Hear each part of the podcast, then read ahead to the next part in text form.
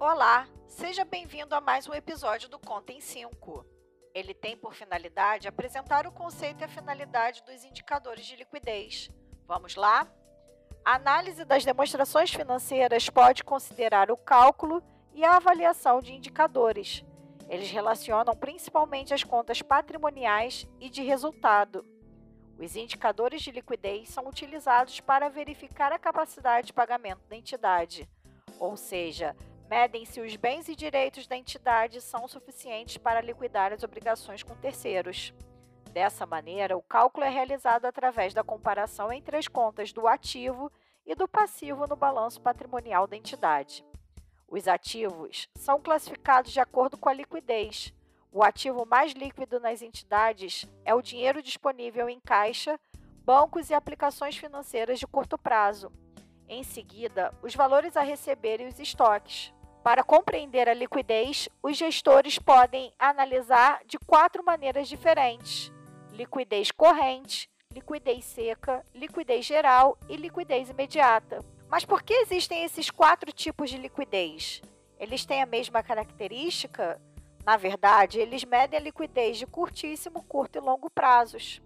A liquidez imediata mostra a capacidade financeira de curtíssimo prazo. A liquidez seca e a geral evidenciam a capacidade financeira de curto prazo e a liquidez geral avalia a capacidade financeira de longo prazo. Vamos aprofundar agora os conceitos?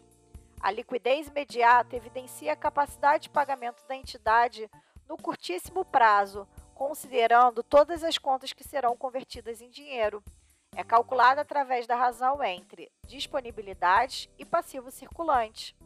A liquidez corrente relaciona quanto a entidade dispõe de bens e direitos no curto prazo em relação às suas obrigações no curto prazo. O seu cálculo é a razão entre ativo circulante e passivo circulante. A liquidez seca demonstra o quanto a entidade dispõe de itens de maior liquidez do ativo circulante para saldar suas obrigações de curto prazo. Por isso, desconsidera os estoques e as despesas antecipadas no seu cálculo. Isso acontece porque em algumas empresas os estoques podem ser relevantes e podem apresentar risco de liquidez e as despesas antecipadas já apresentaram alta liquidez e foram pagas pela empresa. A liquidez seca é calculada através da diferença entre o ativo circulante, estoque e despesas. Desse resultado, divide-se o passivo circulante. A liquidez geral evidencia a capacidade de pagamento da entidade no longo prazo, considerando todas as contas que serão convertidas em dinheiro.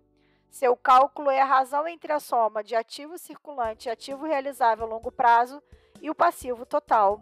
Os indicadores de liquidez são considerados estáticos, uma vez que são obtidos pelo balanço patrimonial. Por esse motivo, eles são mais bem avaliados quando utilizados conjuntamente com outros indicadores. Além disso, a utilidade dos indicadores de liquidez pode ser ampliada se comparar os mesmos índices com entidades do mesmo ramo e realizar uma tendência ao longo do tempo. Espero que vocês tenham gostado do episódio. Até o próximo!